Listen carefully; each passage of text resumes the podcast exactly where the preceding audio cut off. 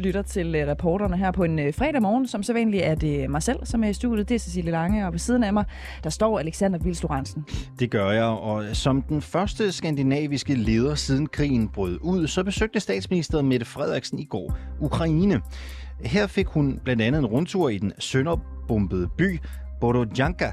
Inden turen gik videre til Kiev, hvor hun deltog i et pressemøde sammen med den spanske premierminister Pedro Sanchez og Ukraines præsident Volodymyr Zelensky. Krigen på vores eget kontinent er og bliver en fælles sag, lød det fra øh, statsministeren. Nu kan vi sige øh, godmorgen og øh, velkommen til dig, Emil Winkler. Godmorgen. Godmorgen. Politisk redaktør her på 24-7. Hvad betød det for præsident Zelensky at få besøg af Mette Frederiksen og Barbara Bertelsen? Jamen altså, Zelensky, han vil gerne have så meget publicity som overhovedet muligt. Altså, han vil gerne have så meget fokus på krigen i Ukraine som overhovedet muligt. Øhm, men, men Danmark er jo et lille land, altså 5-6 millioner øh, indbyggere er ikke særlig meget, når man kigger i forhold øh, til de andre lande, som har været i kontakt eller besøgt øh, Zelensky. Øhm, I sagde også, at øh, Pedro Sanchez var med øh, som er den spanske premierminister, og det er jo altså et land på, på 47 millioner indbyggere, så det er klart, at det betyder nok lidt mere end, end lille Danmark. Så det du siger er, at øh, det måske for øh, Zelensky er øh, fint nok, at Mette Frederiksen også kommer med, for så får man lige en ekstra statsleder på besøg. Det betyder måske ikke det store øh, for ham, men hvad betyder det så for Mette Frederiksen at få lov til at komme ned og stå ved siden af Ukraines præsident, som jo i den grad er blevet nærmest en international helteskikkelse? Ja, altså han er jo blevet lidt en, en, en superstar, kan man sige, i den her tid. Altså alle taler jo om Zelensky, og er, er meget overrasket over Zelensky i den her situation. Men, men det betyder meget for Mette Frederiksen, fordi det er jo et signal, det er jo et statement, et statsmands statement. Og øh, det, det, det er af stor betydning i politik, at man, man sender de her signaler. Øhm, så, så det her besøg var først og fremmest et, et statement, et signal, hun øh, ønsker at sende. Så ved jeg godt, at hun havde nogle våben og, og nogle penge med til dem, men, men man, kan, man kan ikke måle, øh, hvor, hvor meget det betyder for, for Mette Frederiksen, men, men signalet, altså alle taler jo om det her besøg, hun har været øh, på. Nu taler vi også om det her til morgen. News var med. Så hun får rigtig meget airtime på den her krig, som alle jo beskæftiger sig med, og alle de kigger på, hvad sker der i, i Ukraine. Øh, Emil Vikler, du siger selv, øh, og det er jo ganske rigtigt, at hun havde nogle penge og nogle våben med. Sådan sat lidt på spidsen, hvem betyder det der besøg mest for? Krigen i Ukraine eller Mette Frederiksens image? Altså, det er jo ret begrænset, hvad vi, hvad vi kan sende og hvad vi sender. Øh, der er andre lande, som sender meget mere, som sender flere penge, som sender flere våben. Øh, det, vi, vi kan heller ikke sende de våben, som Zelensky har brug for, eller i hvert fald har efterspurgt, fordi de våben har vi simpelthen ikke adgang til, dem har vi ikke tilgængelige. Men det er klart, at alt, alt hvad han overhovedet kan få, det betyder jo, det betyder jo noget. Øhm, men jeg vil sige, at det her, det her besøg betyder nok mest for Mette Frederiksen. Og hvad kan man bruge det til som statsminister? Altså, hvad betyder det konkret? Du har selv arbejdet i politik i flere år. Hvad kan det omsættes til sådan et besøg med TV2 News og TV-avisen? Og nu også det faktum, at vi står og taler om det her til morgen. Jamen, altså, det er jo et øh, statsmands statement. Altså, det er, at øh, vi ser Mette, Frederiksen som, Mette Frederiksen som den store leder, som, som statsmanden, der besøger andre øh, statsledere og overhoveder. Øh, og så, så giver det jo bare en masse omtale, og også positiv omtale. Mette Frederiksen, hun vil jo hjælpe med at opklare krigsforbrydelser. Øh, og hun vil hjælpe med våben for 600 millioner kroner. Hvad betyder det?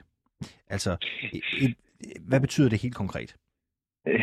Ja, det er et godt spørgsmål.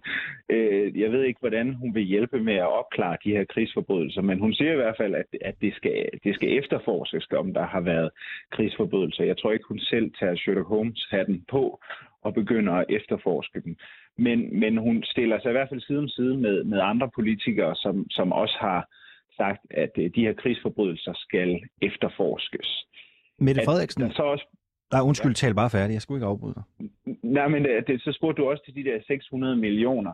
Altså, penge er jo altid godt, øh, og det kan måske hjælpe med at købe nogle reservedele ammunition, øh, brændstof, altså alle de ting, som man har brug for i en, i en, krig, i en krigssituation. Men, men man kommer ikke så langt for 600 millioner. Men det er klart, det er jo, det er jo, det giver jo lidt i kassen. Og statsministeren vil jo heller ikke rigtig sige noget om, hvad det er for nogle våben, vi har tænkt os at hjælpe ukrainerne med. Det, det kommer vi ikke særlig meget dybere.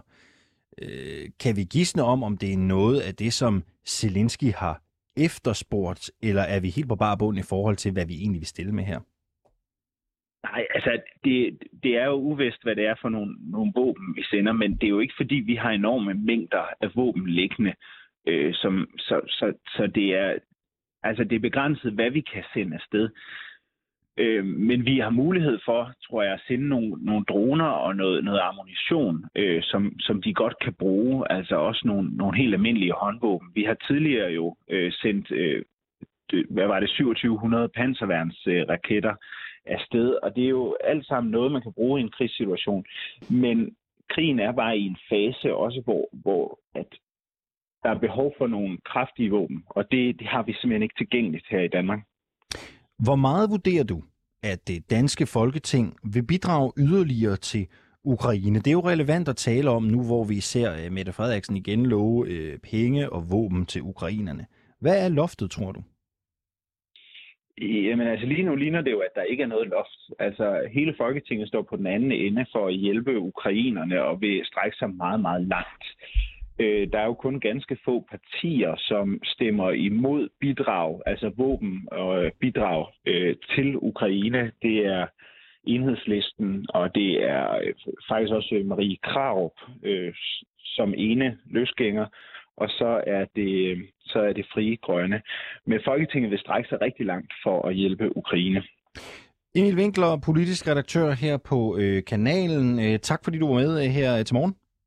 Godmorgen. Og altså fortalte om øh, statsminister Mette Frederiksen, som øh, jo lige pludselig ud af det blå i går øh, var i øh, Ukraine sammen med Pedro Sanchez fra mm. øh, Spanien. Hun var der ikke alene. Øh, hun var der som sagt sammen med Barbara Bertelsen, sin øh, departementchef. Den socialdemokratiske regering er nu klar med sit bud på, hvordan en dansk CO2-afgift skal se ud. Det blev fremlagt øh, onsdag som en del af regeringens nye skatteudspil. Flere virksomheder skal øh, ifølge regeringen betale 750 kroner øh, i afgift hver gang de udleder et ton CO2. Og det er så i håb om, at virksomhederne kan finde andre veje til at udlede mindre CO2.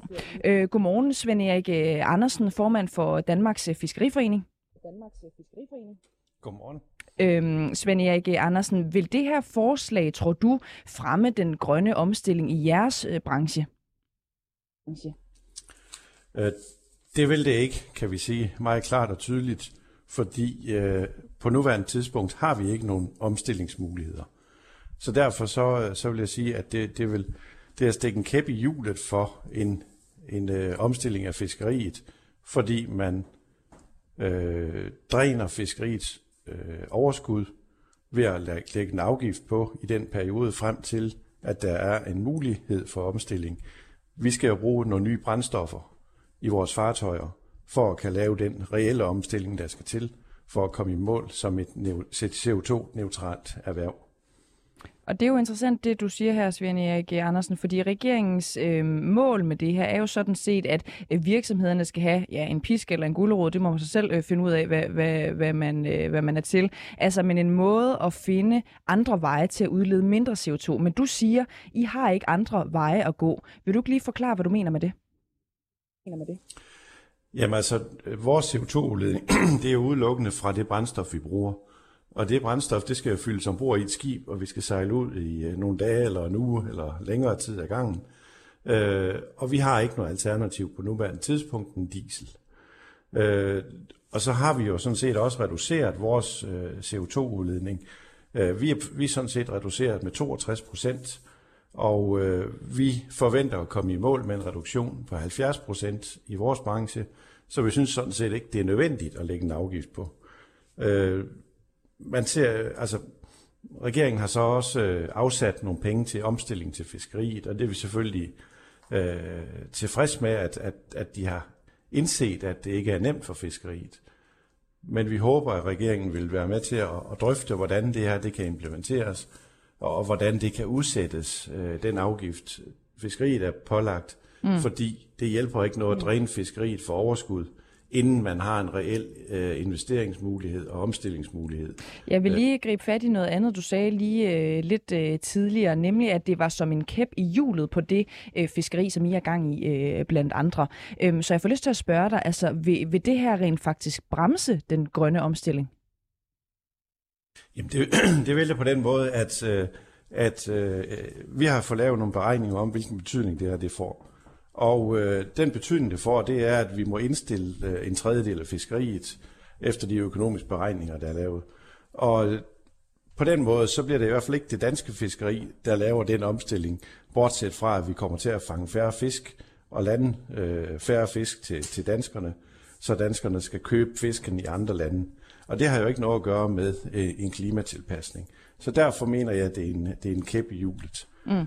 Det er bare for, at jeg lige forstår dig, at, det er bare for, at jeg forstår dig helt, når, når du siger, at det vil bremse den, den grønne omstilling. Bare lige så vi alle sammen er helt med. Altså når man sætter en øh, afgift på en CO2-udledning, mener du så, at der bliver udledt mere eller mindre CO2?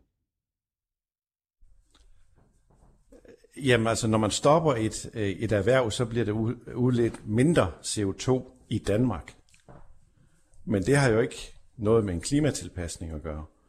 Hvorfor ikke det? Øh, det, det vi også, jamen, hvis, hvis vi skal have den samme mængde mad at spise, så, er det jo, så skal den jo komme et eller andet sted fra. Og vi ser selvfølgelig helst, at den fortsat kommer fra danske fiskere. Øh, og i kraft af, at vi næsten er i mål, og vi kommer i mål med de 70% reduktion, som skal ske inden 2030, så er det jo, øh, i vores optik, så er det jo, så er det jo en kæp i hjulet for øh, omstilling af det danske fiskeri, fordi det bliver der ikke penge til, når nu de brændstoffer øh, og, og ny teknologi, den er til rådighed til en overkommelig pris. Hvad er det, du mener, at I for eksempel fremadrettet ikke har, øh, ja, hvad skal man sige, råd til med de her øh, ekstra afgifter, som jo altså rammer blandt andet fiskerne? Jamen, vi vil, øh, det vores undersøgelser viser, det er, at en tredjedel af erhvervet vil blive ulønsomt. Og det vil sige, at det på sigt må stoppe. Øh, det resterende del af erhvervet kommer til at betale så mange penge i afgift, fordi man ikke har andre muligheder i den periode, frem til at, at øh, der er lavet der er så mange tekniske ting i det her, men man har en forventning om, at der via det her, det hedder Power to X, øh, kan fremstille brændstoffer af el. Øh, altså brændstoffer, man kan fylde i fartøjer, fylde i fly og fylde, øh, fylde i øh, skibe. Så øh, når nu den teknologi ikke er til stede, så har vi ikke anden mulighed end at betale afgiften som en ekstra skat. Og det dræner fiskeriet for, for penge til at lave den kæmpe store investering, det vil være, og udskifte motorer, øh, måske udskifte fartøjer, for at komme helt i mål som et CO2-neutralt erhverv. Så skal man også være opmærksom på, at når vi er det, så vil vi også være det eneste øh, fødevareleverandør øh, eller producent, der kan levere CO2-neutrale proteiner øh, til danskerne. Og det synes jeg, øh, det er derfor, vi også kalder det et selvmål. Fordi hvis ikke, hvis ikke vi kommer, hvis ikke vi har penge til at komme i mål med den omstilling, så kommer vi ikke til at levere CO2-neutrale fisk til danskerne. Mm. Det er bare fordi, du har jo selv mm. sagt, at der ikke på den måde er nogen alternativer at investere i lige nu. Så jeg tænker, det gør vel ikke nogen forskel, om der er penge til at investere i et alternativ, som alligevel ikke findes? Jamen, der er jo en forventning om, at de kommer på et tidspunkt. Det er også derfor, at øh, statsministeren har en ambition om, at lufttrafikken i Danmark skal være CO2-neutral. Nu kan jeg ikke huske årstallet. Det er jo fordi, man har en forventning om, at der kommer CO2-neutrale brændstoffer. Også til en pris, der kan lade sig gøre at betale. Så, så det har vi jo behov for, øh, når vi kommer dertil, at lave nogle store, store investeringer for at komme i mål som CO2-neutralt erhverv. Mm. Og det kan vi ikke komme, hvis vi har afleveret penge til staten. Kan du være bekymret for, øh, hvad det her vil gøre for jeres øh, konkurrencedygtighed? Altså om der er nogen af øh, jeres kunder, så at sige, som vil finde øh, fisk i andre lande, at der er nogen, der simpelthen kan klare det bedre på, på fiskefronten øh, af vores øh, naboer for eksempel? Naboer for eksempel. Øh, jeg vil ikke sige, at det klarer det bedre. Øh, men dem, der ikke bliver pålagt en skat, de har selvfølgelig et overskud, øh, i stedet for at betale skat eller afgift på, på, på dieselolien. Og det kommer jo an på, hvordan de forskellige lande rundt omkring, de, øh, de vælger at gøre det. Så er der også den situation, at vi som fisker, vi er jo ikke i Danmark. Vi sejler jo rundt i, øh, i, i, i farvandene omkring Danmark, i Nordsøen og Skagerrak og så videre. Og der er jo, øh, det, det vores undersøgelse også viser, det er, i 70 procent af den diesel, der tankes på nuværende tidspunkt i Danmark, den vil flytte over og blive tanket andre steder, øh, som en, hvad, hvad kan man sige, lækage, øh, kalder man det i det her øh, setup. Altså, det svarer lidt til, at man lægger en afgift på, på, på benzin og, og diesel på land øh, i transport. Eller så flytter vi bare forbruget til Tyskland, i hvert fald dem, der bor i Sønderjylland. De skal nok finde ud af at fylde i Tyskland, hvis det er to kroner billigere dernede. Mm.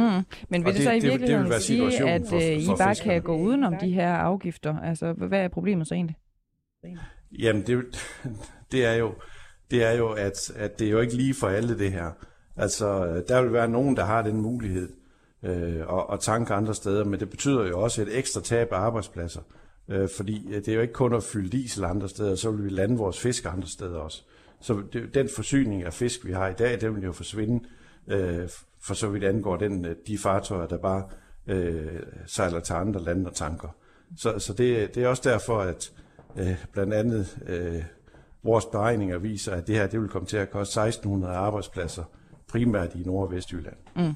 Og de her øhm, høje mængder CO2, bare lige for at, at vende tilbage til dem, som jo udledes, øhm, er jo bevisligt skadeligt for klimaet, og det påvirker os alle sammen og selv, hvis, tænker jeg også bare, hvis I ikke kan omstille, er det så ikke rimeligt nok, at I ligesom alle andre, som udleder CO2, også skal betale en CO2-afgift? Jeg synes, det er rimeligt nok at, at sige til fiskerierhvervet, at de skal omstille jer, ligesom alle andre skal. Men der er bare forskel på, om, om man bare øh, kan omstille til eldrift i en virksomhed, øh, eller øh, på anden vis øh, få nye energikilder øh, i landbaserede øh, virksomheder. Mm. Vi sejler altså rundt øh, øh, med nogle fartøjer, der ikke bare lige kan stoppe op ved en elstander ude midt i Nordsøen. Så den, den, den mulighed, som langt, langt de fleste har, den har fiskeriet ikke. Det har man anerkendt i regeringens forslag og sagt, der er behov for penge til omstilling. Det vi siger, det er, det nytter ikke at give penge til omstilling, så længe der ikke er en, en mulighed, og så længe der ikke er øh, reelt forretning i at lave en omstilling. Så, øh, og de penge, der er afsat, de svarer sådan til godt og vel et års øh, afgift øh, for fiskerierhvervet. Vi kommer til at levere 200 millioner i afgift om året, og der er afsat 250 millioner til en omstillingspulje. Så, men igen, vi håber jo, at, at andre kan se, at øh, hvis man vil have et fiskerierhverv i Danmark, så skal man kigge på det her med nogle andre briller. Svend Erik øh, Andersen, formand for Danmarks Fiskeriforening. Tusind tak, fordi du var med her morgen. Og vi bliver lidt ved fiskernes kvaler over regeringens forslag om en CO2-afgift. For nu skal vi en tur til Hvide Sande, hvor vi kan sige godmorgen til en af de fiskere, det vil berøre direkte, nemlig dig, Kurt Assersen. Godmorgen. Ja, godmorgen. Allerførst, hvad synes du om regeringens forslag? Ja, men jeg synes, det er fuldstændig højere. Ja, det må du uddybe. Hvad, tænker, hvad mener ja. du med det? Jamen altså, øh, vi i Fiskeriværvet har været nær en, en rutsjetur af, af ulykker, og jeg vil ned over de sidste to år, og så kommer man lige med den her oveni. Hvad kommer det her til at betyde øh, for dig konkret? Jamen, det kommer til at betyde for mig, at, at vi får en udgift øh, på en godt million mere om året per båd. Kan du betale det? Det, det er det ikke plads til. Nej. Så hvad kommer der til at ske? Ja, hvis ikke der er plads til at betale det, og du, du og de forretning går, den går ned og bliver til en mindre forretning, så ja, hvor vej går det så? Den vej Hansen, de skraber. Ja, det må det den vej, det går så jo. Ikke også? Ja. Øh, vi kan simpelthen ikke løfte det der. Øh, og vi har jo ingen, som jeg sagde lige før, vi har jo ingen mulighed for at omstille til noget. Alternativ. Det findes ikke til fiskeriet overhovedet. Forslaget rammer jo alle, der udleder CO2, ikke kun fiskerne. Ja. Så hvorfor mener du, at regeringen specifikt ønsker at ramme de danske fiskere? Jamen, jamen jeg, jeg ved ikke, hvorfor de ønsker det. Om det er, fordi de ønsker at nedlægge erhverv, eller hvad det er. Nu kan man godt få mistanke om, det er sådan noget, der er en skuld lavsorden. Fordi, fordi det giver ikke nogen mening at, at lægge en afgift på nogen, som ikke har mulighed for at omstille til noget andet alternativ energi. Det er jo interessant, det du siger. Det er det, er, det, er, det, er, det, er, det, er, det jeg forstår på det, at man vil, man, man, man vil tvinge folk til at skulle bruge en alternativ energi. Det, det, det, det, er, det er da flot nok, men, men altså, hvis ikke der, der er muligheden, er der. Kurt Assersen, du siger, at man godt kunne mistænke, at de danske politikere vil ødelægge det danske fiskeri. Hvad skulle deres ja. incitament være for at gøre det? Jo, men det, vi, vi har set fra venstrefløjen, hvordan, uh, hvordan man er imod travfiskeri uh, i Danmark, og det, den danske fiskeri det består hovedsageligt af travfiskeri. Det har vi jo det har vi hørt, ikke også? Uh, så det kan man godt få mistanke om, at det her den skjult dagsorden. Det kan man. Synes du, det her lyder lidt ligesom mink-sagen? Det er lidt, det er lidt derhen er. Bare lidt langsommere. Mængden, de fik der, de, de, fik, de fik der, de fik der en erstatningspulle lige med det samme. Hvis så vi blev kvalt langsomt. Du siger, det her forslag vil komme til at koste dig øh, 1 million kroner ekstra ja. i afgifter om året. Ja. Øhm, kommer du til at kunne, bare for at blive helt skarpe på det, mm. altså kan du fiske mere, hvis det her bliver en realitet? Eller skal du ud og finde dig noget andet at lave? Jeg, jeg, jeg kan ikke finde nogle flere fisk, fordi det er, vi, vi har ikke brug til at fange. Det er det, det har man Pelle Favres jo. Med, med, man giver 20 procent af dem til England eller Brexit, og man, man har leveret det torskoden i, i 2020. Så man har pillet fiskene fra os, så vi kan ikke fange flere fisk. Hvad skal du så lave? Ja, det er så et spørgsmål. Jeg er 60 år. Har du et bøj? Nej, jeg er nysgerrig. Ja, det kan være, hvis du kan fortælle mig, hvad du har lyst til, så kan vi hjælpe dig lidt. Men hvad, hvad, hvad ja, tænker du så, der skal ske? Jamen altså, vi må se, hvordan det går. Kunne du... På ja, jeg, ja, jeg synes, det er svært, når, når, når det kommer i 25, så, så er jeg 63 år også. Mm. Øh, øh, og 63 år, der skal omskole til noget andet. Du siger jo her, at I ikke har mulighed for at bidrage til den grønne omstilling. I hvert fald ikke på den måde, der bliver lagt op til I hvert fald ikke. I det her for... jeg, jeg, jeg, jeg bidrager da rigeligt. Jeg kører da en elbil derhjemme. Ja, ja, ja, men, men, ja, men, ja, ja. men, men I kan ikke, øh, I, I kan ikke Nej, honorere det, der bliver lagt op til i det her Nej, forslag fra regeringen. Vi, vi, vil gerne, altså, vi vil gerne, jeg har elbil, og så har jeg også solcelleaktier. Mm-hmm. Og vinde, og også, også, også jeg, jeg gør, hvad jeg kan privat, ikke også? Men, men vores erhverv kan ikke omstille sig sådan. Men Kurt, ikke er der. men Kurt Assersen, alle snakker jo om, at alle må gøre noget for på en eller anden måde bidrage til den grønne omstilling. Vil man, ja. vil man kunne, på nogen måde ifølge dig kunne gøre det i fiskeriet? Og hvis ja, hvordan vil man så kunne bidrage? Altså den måde, man kunne bidrage, øh, det var måske nok ved, at man skal flå ned, som vi var færre om at fange fisken. Mm-hmm. Og hvordan skulle det altså skære ned? Hvad, hvad, kan du prøve at konkretisere det? Ja, hvad, hvad, hvordan kunne det lyde? Så, så, så skulle der både væk jo. Hvad siger en gang til? Lagt op til, så skulle der noget både hugges op jo. Okay, så... fra fiskeriet. Og det har man også lagt op til i den Brexit-aftale, der skal, men det er kun 200 millioner, det er ingenting jo. Mm. Øh, så det er for lidt penge, der er fundet til det. Jeg tror ikke sikkert, hvis hvis man skal, skal få en væk med mellem 25 og 50 procent på kilo, så kunne det godt være, at, at, at, at resten de kunne bære fange nogle flere fisk også. Du siger jo i det her interview også, at øh, I har fået lagt det ene benspænd efter det andet ud for jer som fiskere gennem mm. mange år. Kan du ikke prøve at beskrive, hvor dyrt er det egentlig for dig lige nu at bedrive dit erhverv? Hvad er status jamen, i dag? Jamen, jamen altså, jamen, jeg har været selvstændig over 30 år, og det har altid været en bølgeskub og, og op og ned, og det har, det har jeg aldrig nogensinde sagt noget til, fordi sådan er det bare. Men de sidste to år har været ekstrem. Altså, vi fik jo først uh, halvering af torskosen i 2020 i Nordsjøen. Så lukker man Østersøen. Så kom travleforbuddet i, uh, i bælterne. Og så kom corona, ikke? også corona har gjort, at vi har med, i sidste to år har vi mistet mellem 35 og 40 procent omsætning. sidste to år. Og så kom Brexit i 21, hvor man tog 25 procent af vores kvoter og gav til englænderne. Så de der, de der tre ting, der er lagt sammen, ikke også, over to år, det er altså voldsomt. Hvad tjente, kommer, du i, kommer, hvad tjente du i fiskeriets stormagtsdag? Jamen, der, der, der har vi en god penge. Det ja, har vi da. Vil du, vil du sige, hvad det er, eller er det en forretningshemmelighed? Ja, det vil jeg ikke sådan lige blame ud med her. Det, det, det, det bliver sådan lidt dumt, ja, hvis man gør det. Men vi har, vi har haft fornuftige, frem til, til med 19 har vi haft en for, fornuftig forretning. Ja. Øh, så der kan lige stilles med andre forretninger i Danmark, vil jeg sige. Det er, bare, det, er bare for at finde ud af, om det i dag er en god forretning for dig. Altså, om tallene stadig er pæne på nej. kontoen. Nej, det er det ikke der. Mm. De to år, det er ikke en god forretning. Okay. Det har det ikke. Øhm, og der er også ikke bare endnu ringer, ikke også? Men det har jo. Mistænker du med øh, det her udspil, øh, det her forslag om CO2-afgifter, mistænker du politikerne for at bedrive politik på et område, de ikke forstår? Jeg er helt sikker. Helt sikker. De forstår han overhovedet ikke. Okay. Har du selv på en eller anden måde prøvet at råbe politikerne op i forhold til sådan ligesom at få de her øh, toner ændret? Eller har du tænkt dig at gøre det? Øhm, Jeg har tænkt mig at gøre det. Det har jeg. Ja, hvordan? Ja, det er sgu et godt spørgsmål. Det er, de, de politikere, jeg skal op, de jeg tror ikke, de vil lytte på mig. Det tror jeg ikke, de vil. Mm. De kører deres egen løb. De kører propaganda, de som Putin han gør, bare på en anden måde. Inden vi siger, inden vi siger, farvel, inden vi siger farvel til dig, der kom lige en Putin-reference der. Sådan skal det være. Inden vi siger... det, ind- det, var, det, er også, det er også rigtig stille Ja, ja, ja, det, det er sgu helt fair. Der er ikke noget censur her. Du må sige lige, hvad du vil. Nej, det, det. Øh, her til sidst, hvad vil det betyde for dig helt personligt, hvis du nu skulle gå konkurs og må trække kutteren op på land? Jamen ja, det vil jeg synes, jeg, det er ærgerligt, at man står bare den, den, den dansk fiskeri, som har været, været, været, været, været i øh, Danmark altid, ikke også? Om at det, og det, og det, og det kommer til at berøre vores lokalområde meget hårdt. Hans vest, vestkysten går i Nordjylland i fiskebøgerne. Tror du, det er der, det ender? Ja, hvis ikke de gør noget, så gør det der. Kurt Assersen, du lever af at fiske ude for vestkysten ved Hvide Sande. Tak fordi vi måtte ringe til dig her til morgen. Vel, ja, velkommen. Og, og god morgen til dig.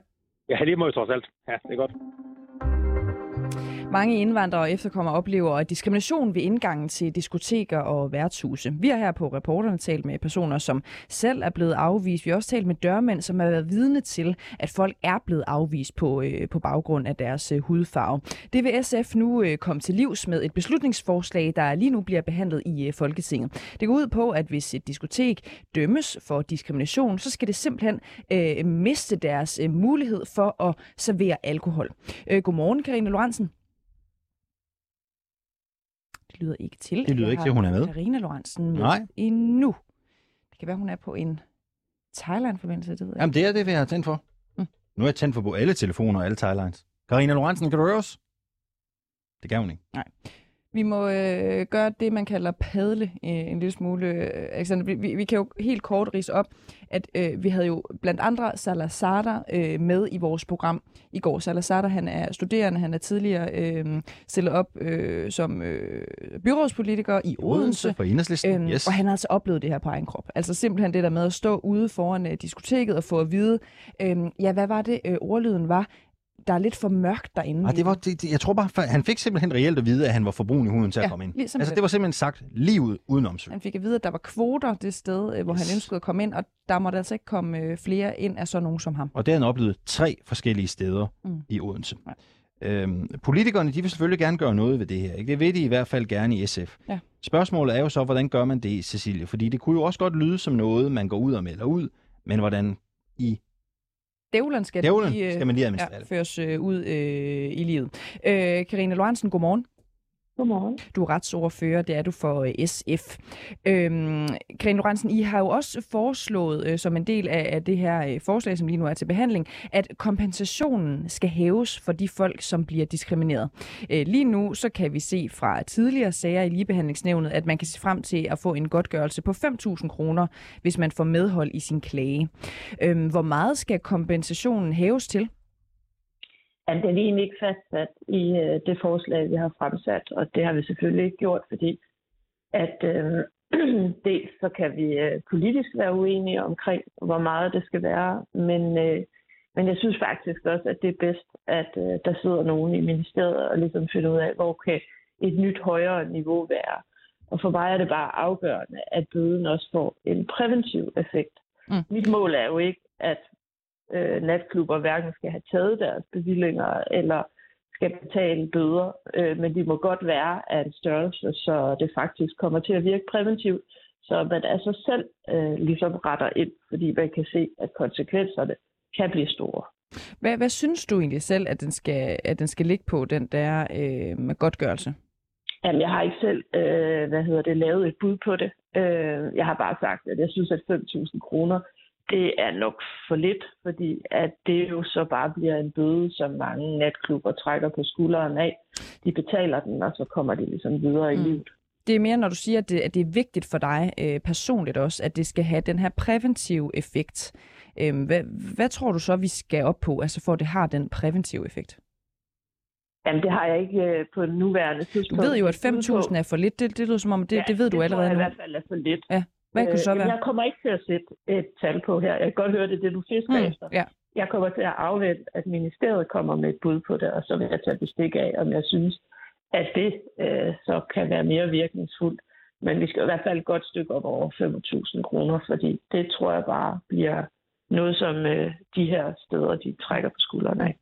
Og du har ret i, det er jo selvfølgelig det, den der, det der mere specifikke beløb, jeg, jeg fisker lidt efter. Men det er også fordi, du, du er politiker. Du, du, øh, det er jo din opgave et eller andet sted at, at mene noget om, om den her slags. Øhm, så, så altså er det 10.000? Er, er det 12.000 eller 15.000? Det tror jeg, det vil jeg da godt kunne mærke, hvis jeg sad og, og styrede en lille øh, kro øh, ude på Vesterbro eller eller andet. Jeg synes egentlig, jeg har svaret. Jeg synes, bøden i dag er for lav. Jeg kommer ikke til at sætte et tal på i dag. Øhm, tal fra øh, ligebehandlingsnævnet viser, at der øh, på fire år har været øh, 34 anmeldte sager om øh, forskelsbehandling i, øh, i nattelivet. Øhm, hvor, hvor mange gange øh, mener du, sådan beværtning skal diskriminere, før de rent faktisk mister øh, bevillingen, alkoholbevillingen? Jamen, der har i virkeligheden været flere forskellige bud på det. Øh, Hvad synes det vi du? jo egentlig bare siger med vores øh, beslutningsforslag er, at i dag har bevillingsnævnene ikke mulighed for ligesom at tage højde for, at der har været sager i ligebehandlingsnævnet. Jeg har set, at der har været bud på, at øh, man skal miste sin bevilling midlertidigt, eller at der skal tre gange til. Jeg synes jo, det der er vigtigt nu Hvad er... synes du, at, øh, Karin Lorentzen? Fordi jeg synes, det, det er vigtigt lige at finde ud af det der med, om det er første gang, at man laver øh, en, en diskrimination af et brunt menneske, for eksempel, som gerne vil ind, eller er det efter øh, to gange, man har gjort det, eller tre gange? Jamen, det har jeg på nuværende tidspunkt heller ikke en holdning til. Øh, det, der har været vigtigt for mig, er, at bevillingsnævnene kan lægge vægt på det. Øh, og det er jo det, som vores beslutningsforslag faktisk går ud på.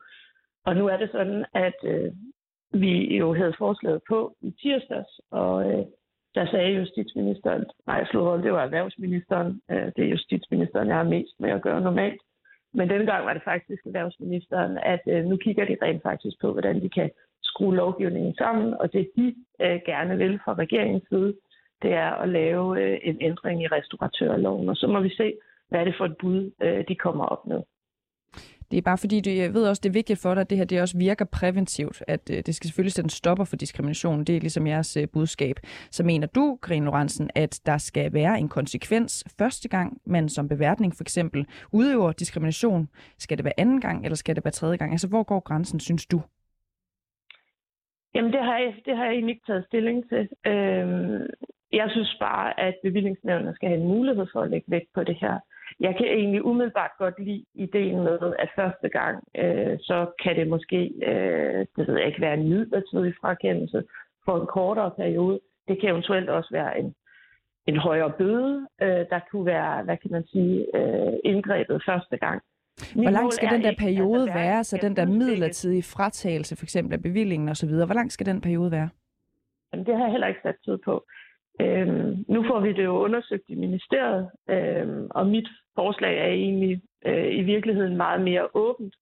Øh, fordi hvis man kunne blive enige om vores forslag, så skal man selvfølgelig også finde ud af, hvordan øh, skal det så indrettes, og det vil jo typisk være noget, man finder ud af i ministeriet. Mit mål er jo ikke, at øh, natklubberne som sådan skal have taget bevillinger eller betale høje bøder, men de skal, øh, mulighederne skal være der som en underliggende trussel, fordi mit håb er jo, at man retter ind, øh, og så lukker de unge ind i festen. Det er jo i virkeligheden det, der er mit mål, at lade være med at diskriminere. Ken Lorentzen, du, må- du må undskylde, men jeg kan ikke lade være med at stille spørgsmålet. Altså, har du stillet et forslag, som du øh, i bund og grund ikke helt ved, hvordan skal indrettes? Nej, det synes jeg ikke, jeg har. Jeg har Det er bare altså, fordi, nu har vi nu har jeg spurgt om Jamen, både, hvad øh, bøden skal er være på. ikke et lovforslag. Det tror jeg lige, vi skal have Det er et her. beslutningsforslag, ja. Det er et beslutningsforslag. Så det er et oplæg til, at der skal være nogle forandringer. Og det vi siger er, at vi vil gerne give bevillingsnævnene en mulighed for at lægge vægt på, at øh, der foregår diskrimination, hvis der har været en afgørelse i ligebehandlingsnævnet. Øh, og så er det normale jo, at hvis man kan være enige om det politisk, så vil der være et arbejde med, øh, at man i ministeriet prøver at lave en eller anden form for udmyndning af det. Øh, og det afventer vi så nu, og det glæder jeg mig rigtig meget til. Øhm, Karin Lorentzen, tal for ligebehandlingsnævnet, som sagt, jeg var lige inde på det tidligere, øhm, viser os, at der på fire år har været de her 34 anmeldte sager om forskelsbehandling i, i nattelivet. De svarer til 34 anmeldelser på øh, 1.460 dage. Der er kun 22 af, af de her sager, som rent faktisk har fået medhold. Så med det nuværende niveau af diskriminationssager. Øh, hvor mange tror du så egentlig, der vil mærke øh, de her konsekvenser, som jeres beslutningsforslag lægger op til, altså beværtninger, diskoteker osv.? Øhm, som jeg tidligere har sagt, så er mit mål jo egentlig ikke, at der er nogen, der skal mærke det. Men jeg tror, at det vil vække opmærksomhed i branchen, hvis der kommer ny lovgivning, som kan have konsekvenser. Øh, og derfor er mit mål jo, at, øh, at man orienterer sig i lovgivningen og tænker, den skal vi ikke ud i, øh, og derfor sørger vi jo så for at have en praksis, hvor vi lukker alle øh, unge ind i festen. Det er jo det, der er det vigtige, øh, og er målet for mig. Og så er du jo ret i, at der er nok ikke ret mange sager, der når ligebehandlingsnævnet. Øh, jeg tror også, der er rigtig mange, der lader være med at, at tage en sag i ligebehandlingsnævnet. Jeg tror, der er mange, der ikke kender øh, altså mulighederne. Der tror jeg, der er brug for nogle kampagner så folk rent faktisk også både anmelder det øh, til politiet eller til ligebehandlingsnævnet. Øh, men jeg tror desværre, at der er mange, der sådan tænker, at ja, øh, det er et grundvilkår øh, for mig, øh, og så trækker de på skulderen og, og går videre, øh, og tænker måske ikke så meget over, at det faktisk øh, ikke er lovligt at diskriminere på den måde. Mm. Øh, så det tror jeg godt, der kunne være mere opmærksomhed omkring. Jeg vil egentlig foreslå, at, øh, at et nyt forslag, det kommer til at øh, blive fuldt op af, af mere kampagne. Måske også bedre uddannelse af dørmændene, så de får nogle hvad kan man sige, muskler til at stå imod, at chefen måske beder dem om at, øh, at gøre nogle bestemte ting, når de står i døren. Vi kan jo i hvert fald læse, at der er dørmænd fra miljøet, som siger, at det her foregår. Mm. Karen Rønsen, kan du forstå, hvis nogen tænker, at det måske er lidt en fis i en hornlygte, øh, når det kun er ganske få øh, bare måske ingen i virkeligheden, der øjensynligt bliver ramt af de her konsekvenser, som I lægger op til med jeres øh, forslag. Samtidig med, at I jo slår det her øh, op som en forholdsvis stor ting, øh, som skal hjælpe etniske minoriteter, øh, hjælpe dem mod diskrimination. Jeg synes, at det er et kæmpe fremskridt. Altså det er tredje gang, jeg har fremsat et forslag, øh, hvor der ikke har været lydhørhed over for, at der faktisk punkt 1 er et problem, og der faktisk også er brug for at gøre noget. Mm. Og det, øh, at vi nu får lavet noget, som forhåbentlig kan virke mere præventivt, det synes jeg faktisk er et fremskridt.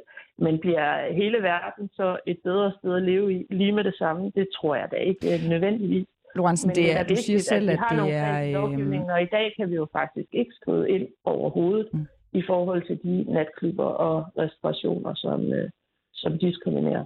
Du siger selv, det er tredje gang, at du fremsætter det her forslag, ikke? Men, men jeg undrer mig over, at du hverken svarer på, hvad godtgørelsen skal stige til, for at det har den ønskede præventive effekt. Du vil heller ikke komme ind på, øh, hvor øh, lang sådan en midler, midlertidig frasagelse af, af alkoholbevillingen øh, skal være.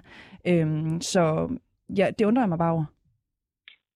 Jamen, det må du jo gerne undre dig over. Hvordan kan det egentlig være, at du ikke vil svare på de ting? Når det er tredje gang, du det fremsætter ikke, jeg ikke svare på de der ting, Men det har vi faktisk ikke taget stilling til. Vi har bare sagt, at, øh, at vi vil gerne have, at øh, bevillingsnævnene har en mulighed for at lægge vægt på øh, øh, hvad hedder det, sager fra ligebehandlingsnævnet i dag. Og den mulighed, den har vi faktisk ikke i dag. Øh, og det synes vi, de skal have. Øh, og hvordan den ordning så nærmere skal se ud, øh, det har jeg nu overladt til ministeriet at finde øh, et, et bud på. Mm. Og så har vi jo i tre år i træk sagt, at øh, kompensationen også skal hæves. Øh, jeg synes, en bøde øh, på 5.000 kroner, det tror jeg simpelthen ikke, at der er nogen natklubber, der, der har særlig meget respekt for. Det er jo kun et greb i lommen for dem, og derfor skal bøden være højere. Karina Lorentzen, retsordfører for SF. Tusind tak, fordi du var med her til morgen. Ja, tak.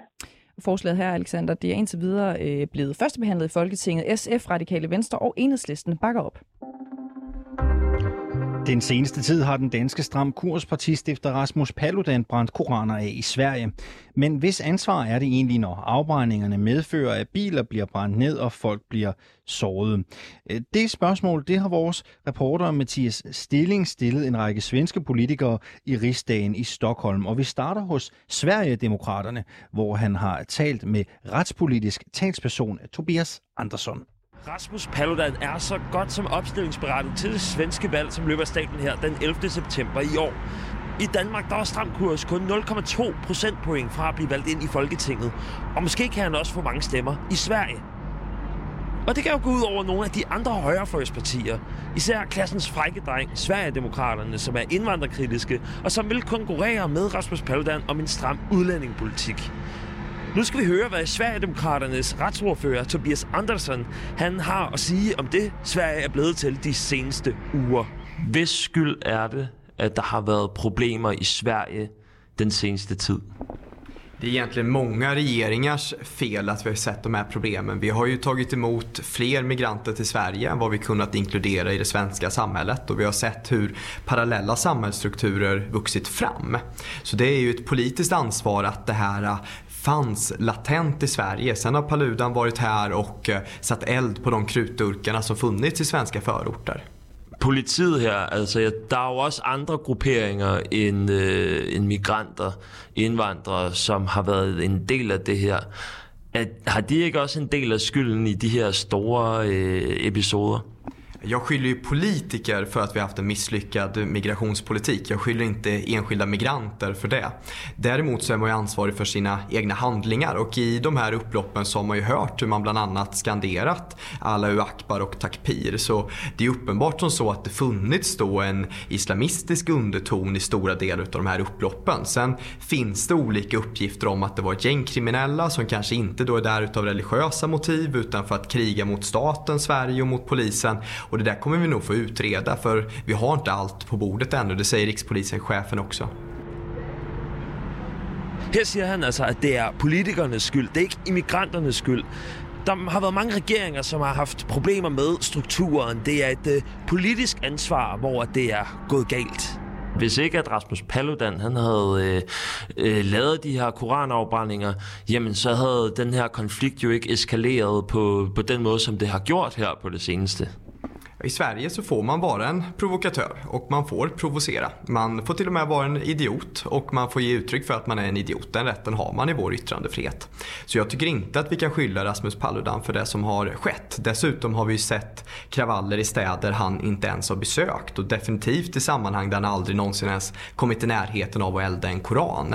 Så det här är ju ett betydligt större eh, problem än någon enskild dansk som befinner sig i Sverige er det godt, at Rasmus Paludan har brændt Koranen af, for at vise, at der øh, kan være de her problemer i Sverige?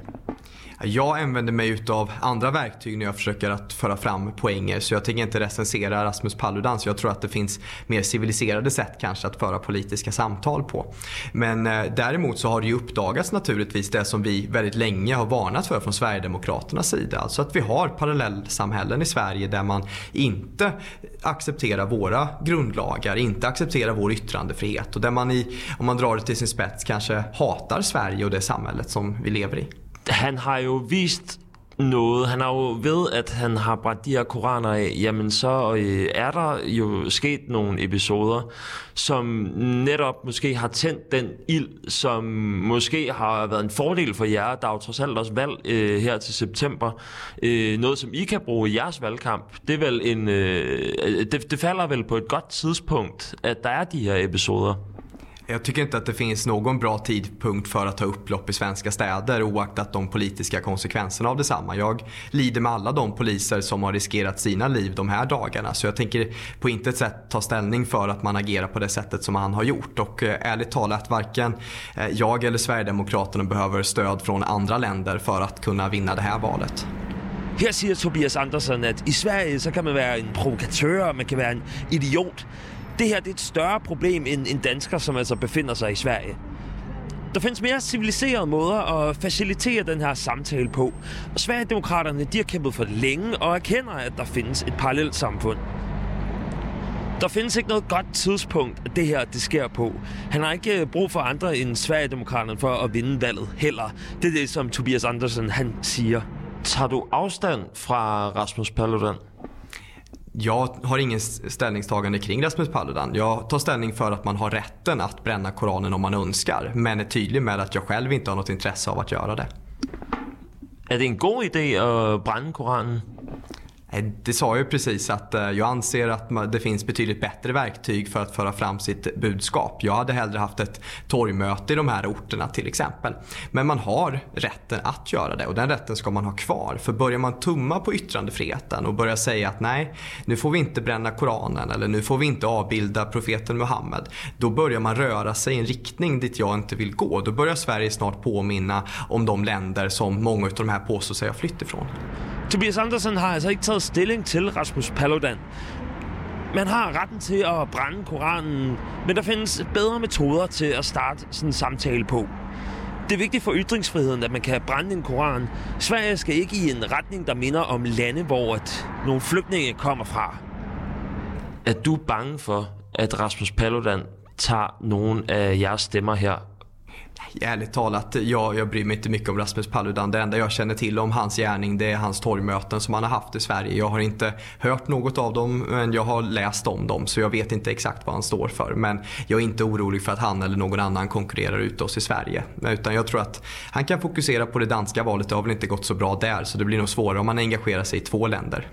Det er måske lidt svært for jer øh, helt at samarbejde med Moderaterne og Socialdemokraterne, hvor man måske kunne forestille sig, at Rasmus Paludan vil være en, øh, en bedre samarbejdspartner i øh, Riksdagen. Hvad, hvad, hvad tænker du om det?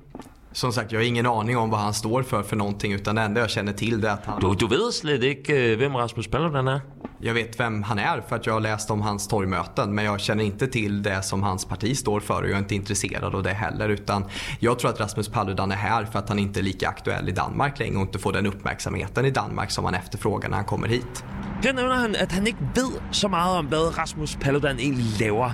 Han har læst om ham, men han ved ikke, hvad han står for. Han er slet ikke urolig for at miste stemmer til Paludan. Han bør i stedet for fokusere på det danske valg, i stedet for valg i to forskellige lande. Andersen, han mener så, at Rasmus Paludan han kun er i Sverige, fordi han ikke får nok opmærksomhed i Danmark. Er der nogle af de her metoder, som Rasmus Paludan bruger, som Sverigedemokraterne måske kunne øh, tage i brug også, altså i forhold til et øh, bredere kendskab og måske en større popularitet i sidste ende? Nej, Varför inte? Vi har berört det här tidigare att Rasmus Paludan agerar inte på ett sätt som vi är intresserade av att agera på. Han är ju en provokatör och inte en politiker. Och eh, jag eh, var inne på att jag tror att anledningen till att han är i Sverige överhuvudtaget är för att man har ledsnat på den här typen av Eh, public stunts i Danmark och så tror han att han kan få mer uppmärksamhet genom att komma till Sverige. Och eh, vi är ett seriöst politiskt parti och företräder i vissa mätningar var femte svensk och det kommer vi att fortsätta kämpa för att vara och då kommer vi inte hämta inspiration från människor som Paludan. Rasmus Paludan får uppmärksamhet för det han gör, inte för den han är eller det han står för. Vem som helst kan ställa sig på ett torg i en förort i Sverige, säga till alla där att man ska bränna en koran och sannolikt få stor uppmärksamhet. Det kan du göra i eftermiddag om du önskar det. Du kommer garanterat få uppmärksamhet då. Du kommer få arga muslimer efter dig. Det kommer att generera tidningsartiklar i kanske både Sverige och Danmark. Så jag tror inte att man bör se det som att han har någon form av magisk formula för eh, public relationships utan snarare så handlar det ju här om att han gör någonting som vem som helst hade kunnat göra och som vem som helst hade fått irritation. Der er intet ved Rasmus Paludan, som interesserer Tobias Andersen politisk. Han mener, at Rasmus Paludan bare er en provokatør. De kommer ikke til at hente inspiration fra Paludan i Sverigedemokraterne. Rasmus Paludan han får opmærksomhed for, hvad han gør, ikke for den han er, eller hvad han står for. Alle vil kunne få opmærksomhed ved at sætte ild til en koran. Han har ikke en magisk formular for de her public relations. Det handler om, at han gør nogle ting, som alle kan gøre, og som kan irritere hvem som helst. Andersen mener altså, at Rasmus Paludan bare er en provokatør, og ikke en, som Sverigedemokraterne vil arbejde sammen med eller hente inspiration fra. Vi fortsætter vores rundspørge, øh, hedder det, blandt svenske politikere. Svensk politi oplyser, at 26 politibetjente og 14 civile er kommet til skade i den seneste tids uro i Sverige. Biler er i brand, koraner er i brand. Der er i det hele taget været brand i Sverige på det sidste. Men hvem er skyld i den her misære? Er det provokatøren og politikeren Rasmus Paludan, der med sine omrejsende bogafbrændinger skal bære skylden? Eller er det indvandrerne og efterkommerne, der lader sig provokere og lader det gå ud over politiet? Lad mig bare selv være ærlig. Jeg tror, at svenskerne de har svært ved selv at svare på det her spørgsmål. For på den ene side, så vil de ikke nægte Paludans ytringsfrihed. Og på den anden side, så vil de altså heller ikke sige, at der er et problem med tolerancen blandt indvandrere og efterkommerne. Men lad os nu se. Jeg stod lige før foran Riksdagens plenisal, altså salen, hvor de svenske folkevalgte de træffer vigtige beslutninger for at få svar på, hvis skyld det egentlig er, når det kommer til optøjer mellem demonstranter og politi. Vi starter her med at høre fra tidligere Venstrepartiet og nu løsgænger Amine Kakabave. Hvem er skyld i de hændelser, der har været i Linköping, Norrköping og Malmø her den sidste helgen? Alltså det är klart att um, i ett, en rättsstat som Sverige, det är ju alltid rättssystemet som har ett ansvar för att man, det ska inte haverera. Det, det, men jag förstår att man hade inte beräknat, polisen gjorde sitt bästa, men de hade inte beräknat att det blir så våldsamt. Men nu har de lärt sig att det är faktiskt, eh, man, polisen måste bli rustade, eh, det måste bli fler poliser, de måste ha skydd, de måste rustas och det är inte rätts, rättsstaten som ska backa i många så, så det är polisens skuld? Nej, inte det hela. Det är inte det hela, men polisen har inte haft den eh, bedömningen, fel bedömning i alla fall. Hun mener, at det er klart, at eh, retssystemet har et ansvar, men hun forstår også, at man har beregnet forkert fra politiets side. De troede ikke, at det ville være så voldsomt, som det er endt med at blive. Hun påpeger, at det er politiets skyld, men ikke hele skylden. Er det Rasmus Paludans skyld? Självklart att uh, han är, både han och de som agerade de också som kastade sten. Det, det är ju alla har en sin skuld. Det är inte en enda man kan säga det, men eftersom här är det en rättsstat som Men der er jo en, der skal starte. Der er jo en, der starter, før at uh, problemerne eskalerer. Hvem er det? Självklart att uh, både de som, de som gjort brotten, de som huliganerna om man säger så, eh, Eh, huliganerna, om de är islamister, om de är med gängkriminella, det var de som ville hämnas på polis. Det är ju deras fel. Men att det är självklart också polisens skuld också. Att man inte kunnat rusta sig bättre och ha en bättre bedömning. Så. Altså, Rasmus Paludan, han bär en del av skylden. Men det er også dem, som kaster sten, som bærer noget af skylden. Altså, det er både dem, som gør noget ulovligt, hooligans og islamister og dem, som vil hævne politiet. Men så er det altså også politiets skyld. Så er det lidt alles skyld.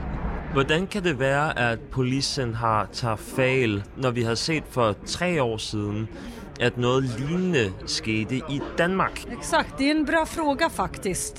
Ja, de hade ju, I Sverige har vi yttrandefrihetslagarna, våra grundlagar är överst allt annat. Men jag tror och tycker att polisen kunde och kan ha en annan bedömning och en annan tolkning. Hun nævner, at i Sverige, der er der ytringsfrihed, og grundloven er over alt andet. Hun mener, at politiet nok skal klare den bedre næste gang. Udover Amine Kakabave, så fik jeg også fat i Elisabeth Ram Bjørnstotter fra det største oppositionsparti her i Sverige, nemlig Moderaterna. Skulden i konflikten är ju förövarna som har, som har utfört dåden och som har gjort de här förfärliga eh, brotten mot det civila samhället. Och det är någonting som eh, är oacceptabelt. Er det ikke et problem, at der er en person som Rasmus Paludan, som sætter ild til en koran, og på den måde opildner til noget, som måske ikke ville have været fundet sted af, af, alligevel? Vi har ju en religionsfrihet och en øh, rätt att uttrycka oss själva givetvis. Men øh, det är klart att man kan uppleva att det är ett stort problem när, när det får sådana förödande konsekvenser. Så att eh, ja, jag kan tycka att det är ett problem, ja. Att eh, det måste finnas någon gräns på vad man får göra och inte göra. Elisabeth Bjørnsdotter, hun mener, at skylden i konflikten, det er eh, dem, som har angrebet civile mennesker. Hun siger, at vi har ytringsfrihed. Vi kan opleve, at det er et stort problem med alvorlige konsekvenser. Det er et problem, og der må findes en grænse for, hvad man må og hvad man ikke må.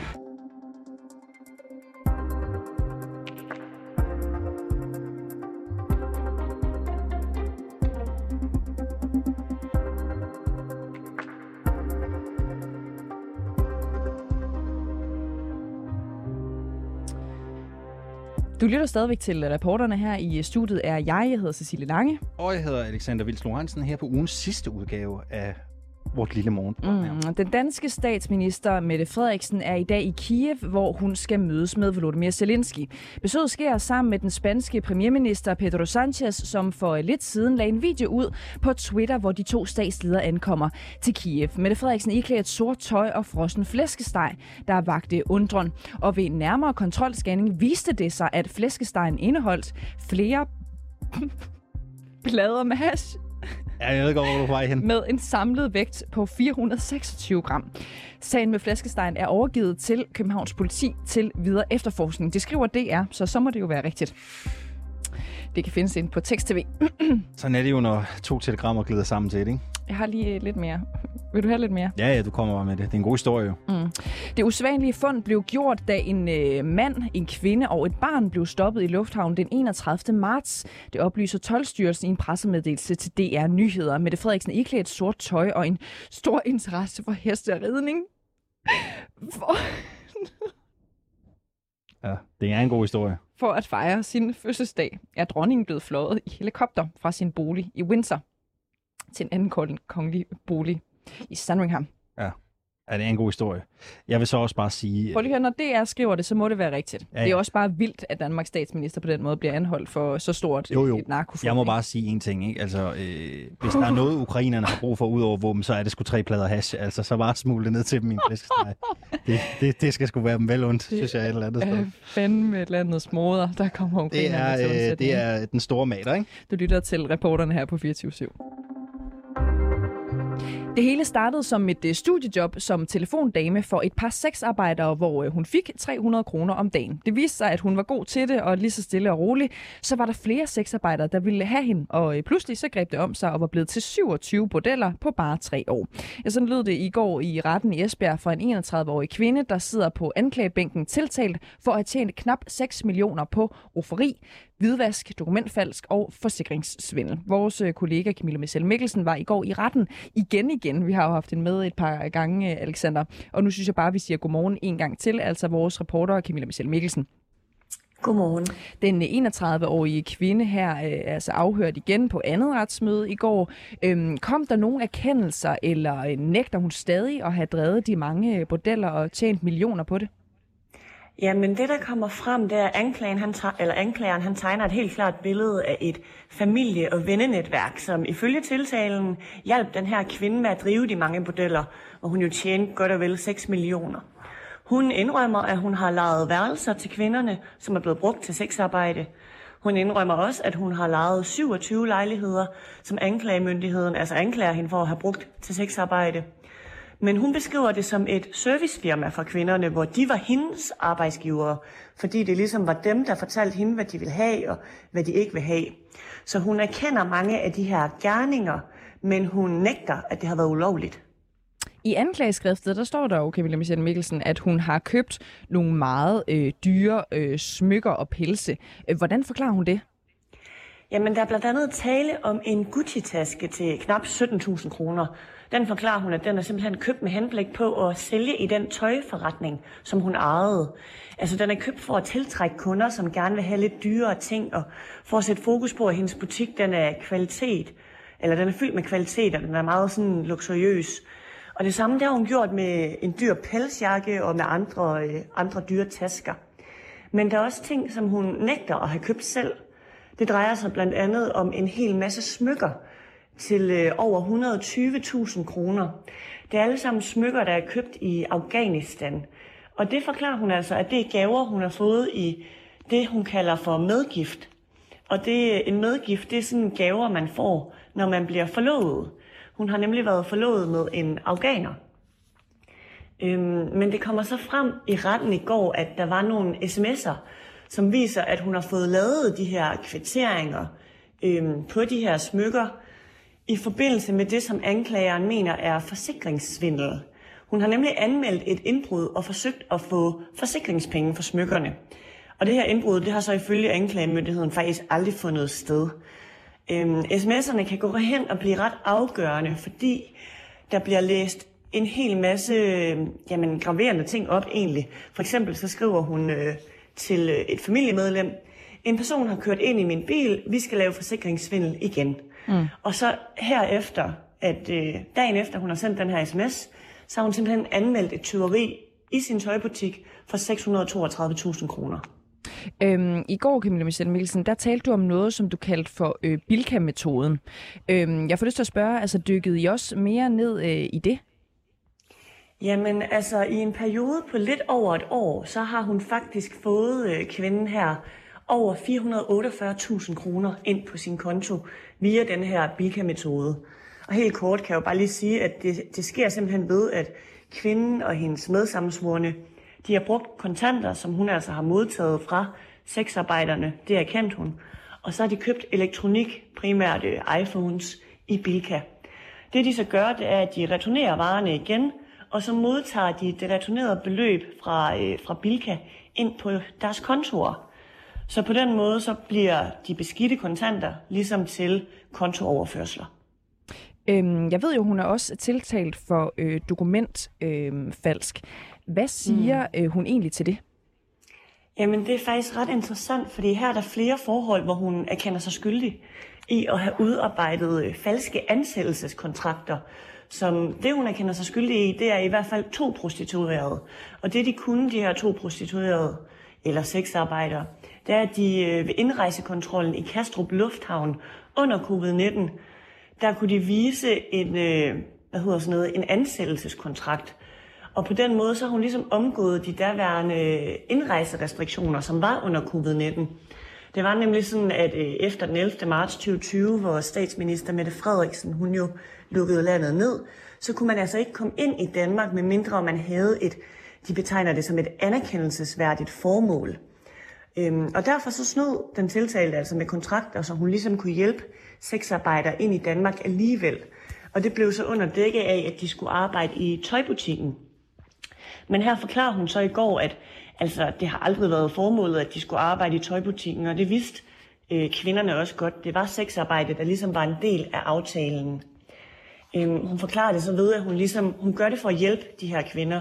Hun siger, at hun havde ondt af dem, og det er fordi, at de har kontaktet hende og sagt, prøv at høre, vi har problemer med at betale vores børns skole, øh, vores hjemland øh, ligger i ruiner, corona, det har virkelig, virkelig ramt os.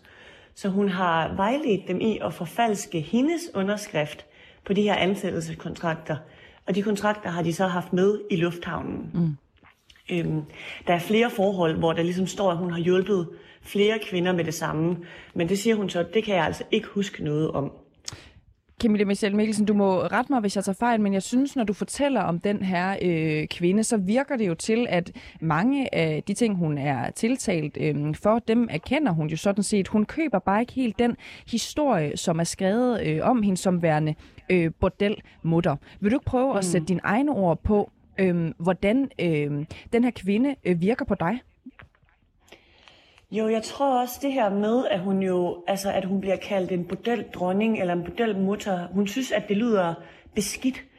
Hun siger blandt andet også i retten i går, at noget, der gør hende rigtig, rigtig ked af det, det er, at hun, øh, at der ligesom bliver skrevet i, i nogle medier, at hun har drevet bordel hjemme ved sig selv, og det har hun altså ikke. Og det betyder meget for hende, fordi hun jo har været, hun har været varetægtsfængslet i 18 måneder, og under de her 18 måneder, der er hun altså blevet gravid, og hun har født et barn under fængslingen. Så hun vil gerne fortælle, at hun også er en god mor, og vi ser jo også familien ligesom øh, bakke op. Der var også to bedstemødre i går, og flere søskende, som passede det her spædbarn, mens hun blev afhørt. Øhm, og ja, jeg tror ligesom ikke, hun køber ikke præmissen om, at hun har gjort noget beskidt, fordi hun har jo hun er jo en redningskvinde. Hun hjælper jo de her kvinder fra de klamme alfonser, som banker og voldtager dem. Camille Michelle Mikkelsen, reporter her på øh, programmet. Tusind tak, fordi du var med her til morgen, og Alexander, vi øh, følger selvfølgelig øh, sagen til dørs. Det er en meget spændende og spektakulær sag. Venstres markante skikkelse og tidligere forsvarsminister Claus Hjort Frederiksen er lige nu sigtet efter straffelovens paragraf 109 for landsforræderi. Ingen ved rigtig helt, Nej. hvorfor. Selv siger Claus Hjort Frederiksen, at det handler om nogle ting, han skulle have sagt offentligt, der omhandler Forsvarets efterretningstjeneste. Men sikkelserne er ikke offentlige, og det huer hverken Claus Hjort Frederiksen, hans forsvar eller den politiske opposition. Alex Vandopslag, der er formand for Liberal Alliance, mener, at regeringen må være indblandet i sikkelserne af Claus Hjort, og at sikkelserne bør blive offentliggjort. Det siger han i det her interview, han har lavet med kanalens politiske redaktør Emil Winkler. Du mener, at vi skal have offentliggjort, altså vi skal have noget åbenhed omkring de her sikkelser mod Claus Hjort. Hvorfor? Ja, fordi vores folkestyre, demokrati og i også Claus Hjort selv, ikke er tjent med, at en oppositionspolitiker er sigtet og anklaget for noget så alvorligt som landsforræderi. Og ud fra de sparsomlige oplysninger, vi har, så er det alene baseret på, at han i offentligheden bekræfter nogle ting, der allerede var offentligt velkendt. Øh, så selv hvis ikke der bliver rejst en, øh, en, øh, en, en tiltale sidenhen, altså, så må man jo bare stå fast på, at der skal være fuld øh, åbenhed om, hvad er egentlig grundlaget for det her. Øh, og hvis det er sådan, at man ikke kan, øh, hensyn til nationssikkerhed kan, kan være helt åben over for det i befolkningen, så må man som minimum give en, en grundig fortrolig orientering til Folketinget. Øh, jeg, jeg mener ikke, at, at vi kan blive ved med at se, se passivt til længere. Jamen, hvorfor? Altså, hvorfor skal der være åbenhed med de her sigtelser mod Claus Hjort? Fordi vi er i, det, i, det, i, det, i et retssamfund, hvor en oppositionspolitiker er blevet anklaget for landsforræderi det er jo, det er jo rimelig alvorlige sager, og hvor det, som Claus Hjort siger, er, jeg ved jo ikke nødvendigvis, man har retten, det er, at det alene handler om øh, nogle udtalelser, han har sagt i offentligheden om ting, der allerede har været fremme offentligt. Hvis det er tilfældet, så er det da i nationens interesse, at det kommer frem, og at man ligesom får renset øh, Claus Hjorts navn for, for den der land, landsforræderi anklage, og så i øvrigt får en grundig diskussion af, hvad i alverden er det egentlig for nogle vilkår, vi byder vores øh, folkevalgte, hvis det er sådan, at de kan blive anklaget for landsforræderi ved at, at sige nogle ting, der, der, der i forvejen var offentligt Men er det ikke, altså, skal man ikke bare gå videre, altså skal man ikke offentliggøre det, hvis man går videre med sagen? Jo, altså det har vi i hvert fald sagt, at, det er, at vi kommer ikke til at fjerne Claus Hjorts øh, øh, parlamentariske immunitet, hvis ikke vi får indsigt i det. Men jeg mener derudover også, at nu er sagen stået på i, øh, i, øh, i fire måneder omgærdet af mystik og tavshed i Folketinget. Altså, der var flere reaktioner, da, ikke blev fængslet i Rusland for danske folketingspolitikere, da Claus Hjort blev anklaget for, for, for landsforræderi. Så jeg mener, der skal være en større grad af, af åbenhed om, om, øh, om grundlaget for de her sikkelser, og også hvilken rolle regeringen har spillet i hele det her forløb. Skal der generelt være åbenhed omkring sigtelser, når det kommer til sager, der vedrører efterretningstjenesten? Nej, det vil jeg ikke tro, der er nej. Okay, så det er kun fordi, det er Claus Hjort? Det er, fordi det er en, øh, en oppositionspolitiker, der har den anklage, fordi at, at, øh, at den ene part i sagen jo, jo, jo påstår, at det alene drejer sig om udtalelser om ting, der var offentligt kendte i forvejen. Og hvis det forholder sig sådan, så skal det jo frem. Så kan man jo ikke bare blive ved med at, at have en anden klage hængende over hovedet og en sikkelse hængende over hovedet. Så hvis Finsen sagde det samme, så skulle der også være åbenhed omkring hans sigtelser? Altså, jeg, jeg, jeg forholder mig til Claus Hjort, der er oppositionspolitiker, og som politiker skal du også have mulighed for at kunne deltage i den offentlige debat, uden at skulle være bange for at blive anklaget for landsforræderi. Så, så det er den sag, jeg forholder mig til øh, nu og her. Alright. Hvem, hvem skal skabe den her åbenhed? Jamen, det skal regeringen. Okay, så I, regeringen skal blande sig i anklagemyndighedens arbejde? Ja, i det her tilfælde skal de. Ja. Og spørgsmålet om det, og, altså, Øh, hvorvidt har, har, har de ikke allerede indblandet i det, det ved jeg ikke. Altså, øh, Lars Hjort er rimelig sikker på, at det, at det er noget, der er bestilt oppefra i systemet, som han siger. Øh, det skal jeg ikke kunne sige, om det er, men, men altså, øh, jeg synes personligt, det virker usandsynligt, at regeringen slet ikke skulle have været involveret i øh, beslutningen om at, at rejse den her sikkelse mod Claus Hjort. Øh, og i det omfang, de har været involveret, så er det heller ikke unaturligt, at de, de kræver mere åbenhed. Så du tror, det er regeringen, der har øh, blandet sig i den her sikkelse? Nej, jeg konstaterer, at Claus Hjorts advokater øh, føler sig stærkt overbevist om, at regeringen har blandet sig øh, og været med til at træffe beslutningen om at rejse den her sikkelse. Altså, det kommer op fra i systemet, og jeg mener, at det skal undersøges. Normalt vil jeg bare sige, at så må regeringen komme med en redegørelse til Folketinget. Men altså, øh, da de kom med hele mængderedegørelsen, var den jo fuld af usandheder og løgn. Øh, så, så jeg har bare ikke særlig meget tillid til, at den her regering hverken kan, kan agere ydmygt og proportionalt med magten, og øh, på den sags skyld tale sandt til Folketinget. Så, så en, men der skal en kommissionsundersøgelse til. Er der andre tilfælde, hvor regeringen bør blande sig i sigtelser? Nej, øh, jeg har ikke andre øh, eksempler på, øh, på, på det, nej. Altså, jeg synes, det er, det er det er en, en særlig sag, hvor en oppositionspolitiker bliver sigtet for landsforræderi i en sag, der, der lugter langt væk og virker utrolig suspekt, og hvor der er øh, forbavsende lukkethed om det. Så det er kun i sager, der omhandler en oppositionspolitiker, og der vedrører efterretningstjenesten og landsforræderi? Jamen, det er den konkrete sag, jeg taler om, ja. Super. Øh, du, øh, du sammenligner ham jo også med øh, Navalny. Du sammenligner sagen her med Navalny og siger, at øh, jeg synes, det er mærkeligt og bekymrende, at der er flere reaktioner fra danske folketingsmedlemmer, når en russisk oppositionspolitiker bliver fængslet, end når en dansk oppositionspolitiker bliver sigtet for landsforræderi. Er det en retfærdig sammenligning? Jamen altså, det er jo ikke en sidestillelse. Altså, når man, man kan jo se, altså, når man sammenligner ting, så sidestiller man dem ikke, så sammenligner man for at fremhæve lighed og forskel. Øh, så, så jeg, jeg synes, der er ikke nogen problem med sammenligning. Altså, medmindre man misforstår en sammenligning, jeg tror, det er en sidestillelse. Jeg ved godt, det ikke er de samme ting. Jeg sidestiller dem ikke med hinanden. Men, men jeg sammenligner, at, at, at vi reagerer kraftigt, når, når der sker noget i, i et helt andet land, hvor en oppositionspolitiker bliver øh, i det her tilfælde fængslet. Og så når herhjemme, når der kommer en, en noget mærkværdig stikkelse for landsforræderi af en tidligere minister og oppositionspolitiker, ja, så er der næsten ikke en eneste reaktion, og det, det, det synes jeg er, er mærkværdigt.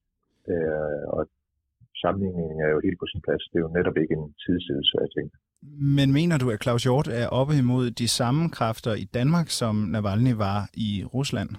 Eller er i Rusland? Nej, der er ikke oppe imod Putin, nej. Men kræfter, der ligner Putin? Nej, men jeg vil gerne have afdækket, i hvilken, i hvilken grad har regeringen været involveret i det her og været med til at træffe den her beslutning. Altså det, det, det, det, det synes jeg er relevant at få afdækket. Øh, men, men øh, jeg forstår ikke på nogen måde, at, øh, at Claus Hjort er udsat for øh, det samme som Navalny. Okay, så det, det, er, det er ligesom Navalny, bare ikke helt ligesom Navalny? Jamen, det er jo dine ord. Altså, jeg, jeg sammenligner reaktioner på, øh, at oppositionspolitikere i to forskellige lande øh, enten bliver sigtet eller fængslet øh, for, for, for, for deres politiske arbejde, øh, og at det, at det er der forbavsende, at der er så få reaktioner i Danmark, så det er egentlig bare for at sætte det, det, det i relief. Okay. Nu nævner du også, at det her det skal undersøges. Der, øh, du foreslår, at der er en kommission, der skal nedsættes for at undersøge regeringens indblanding i den her sag. Ja. Kan du blive mere konkret? Hvad er det, du synes, den her kommission skal undersøge? Jamen, jeg synes, det er meget konkret, at det skal undersøges i, hvor høj grad er det, at det er en beslutning, der er truffet på initiativ øh, fra øh, regeringens side, eventuelt ministre eller embedsmænd. Øh, der er jo allerede været eksperter, der er ude og skyde Nick Hækkerups forklaring ned om, at ministeren i sådan en sag her ikke bare et gummistempel. Claus Hjorts advokater siger ret klart og tydeligt, at de mener, at det er et øh, bestillingsarbejde. Og hvis det forholder sig sådan, så skal det jo frem. Og uanset hvad, så skal det jo øh, afdækkes og øh, undersøges. Så det synes jeg er rimelig øh, præcist og konkret. I hvor høj grad tror du, at regeringen har været indblandet? Jeg kan jo kun forholde mig til, hvad Claus Hjorts advokater siger, at de føler sig ret overbevist om det, og at de eksperter derude at sige, at det, er, det ikke er sådan, at en minister bare er gummistempel i sådan en sag her. Øh, det, det, det må jeg jo forholde mig til, og så må jeg forholde mig til, at regeringen i hvert fald ikke tidligere har været øh, sådan øh, sky i forhold til at tale usand til befolkningen af Folketinget. Og de ting samlet gør, at, at jeg mener, at det skal undersøges. Men jeg føler mig jo ikke 100% sikker på noget som helst i den her sag. Det er jo derfor, jeg gerne vil have det undersøgt. Men du tror, at regeringen lyver? Nej, jeg ved, at den ikke tidligere har problemer med at lyve. Så, så jeg har ikke tillid til regeringen. Men jeg vil da gerne have afdækket, om den lyver. Så, så, når, øh, så når justitsministeren i Hækkerup, han siger, jeg kan med fuldstændig sikkerhed sige, at jeg hverken har blandet mig eller øh, i sagen mod øh, Claus Hjort eller mod øh, Lars Finsen, så føler du dig ikke helt overbevist om, at det er sandheden? Nej, det føler jeg mig ikke tilstrækkeligt overbevist om, nej. Det kan godt være, det er sandt, det vil jeg da ikke afvise, men øh, øh, af bitter erfaring, så, så, så er jeg påpasselig med at, at tro på, at regeringsminister taler sandt. Så, så du, du, jeg skal bare lige have det skåret ud i pap. Den sætning, jeg lige læste op fra Nick Hækkerup, du tror, han lyver, når han siger det der? Nej, det, jeg siger, det skal undersøges, om det forholder sig på den måde. Men undersøger man ikke kun noget, hvis man har en mistanke? Hvad siger du? Undersøger man ikke kun noget, hvis man har en mistanke? Jo, men der er der også en klar tydelig mistanke fra Claus Hjort og hans advokater, og der er eksperter, der siger, at, at det virker meget usandsynligt, at René Kjærgaard bare skulle være sådan et blåst øh, gummistempel, der bliver orienteret om tingene. Og øh, når man så tidligere ved, hvordan regeringen jo, jo har manipuleret med virkeligheden i forhold til hele mængdsagen, så synes jeg, det er relevant at undersøge. Altså, det er første gang i, øh, ja, måske nogensinde, at en oppositionspolitiker bliver anklaget for landsforræderi på den måde. Jeg mener ikke, det er sket tidligere.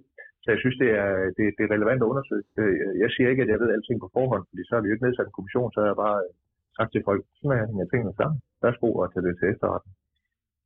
Men så tror du også, han lyver? Nej, jeg, nej. Det, det er din udlægning af, hvad jeg siger. Jeg tror, de lytter, der lytter med, og øh, siger, at øh, det her det skal undersøges. Øh, de kan godt høre, at det er jo ikke ens betydende med, at jeg føler mig skråsikker i, om, om øh, ministeren lyver i den her sag eller ej. Jeg føler mig heller ikke overbevist om, at han taler sandt. Altså, det, det kan godt være, at han taler sandt. Det kan også være, at han ikke gør. Det skal undersøges sagde altså Alex Vandopslag, der er formand for Liberal Alliance til Emil Winkler, der er politisk redaktør her på 24-7. Det var, hvad vi havde på programmet for reporterne i dag. Det er Sofie Ørts, der producerer i studiet, som altid Cecilie Lange og Alexander Vils Lorentzen. Du kan høre den her episode og alle andre episoder af reporterne, der hvor du henter dine podcasts, ligesom du naturligvis også altid er velkommen til at tippe os med gode idéer til journalistik, vi skal kigge på på reporternesnabelag247.dk. En lille bøn fra, øh, fra os, og sådan set også for jeres egen skyld. Gå, gå lige ind og, og tryk abonner, hvis øh, I kan lide vores øh, program, så er I fri for at gå glip af nyt og spændende sager fra reporterne.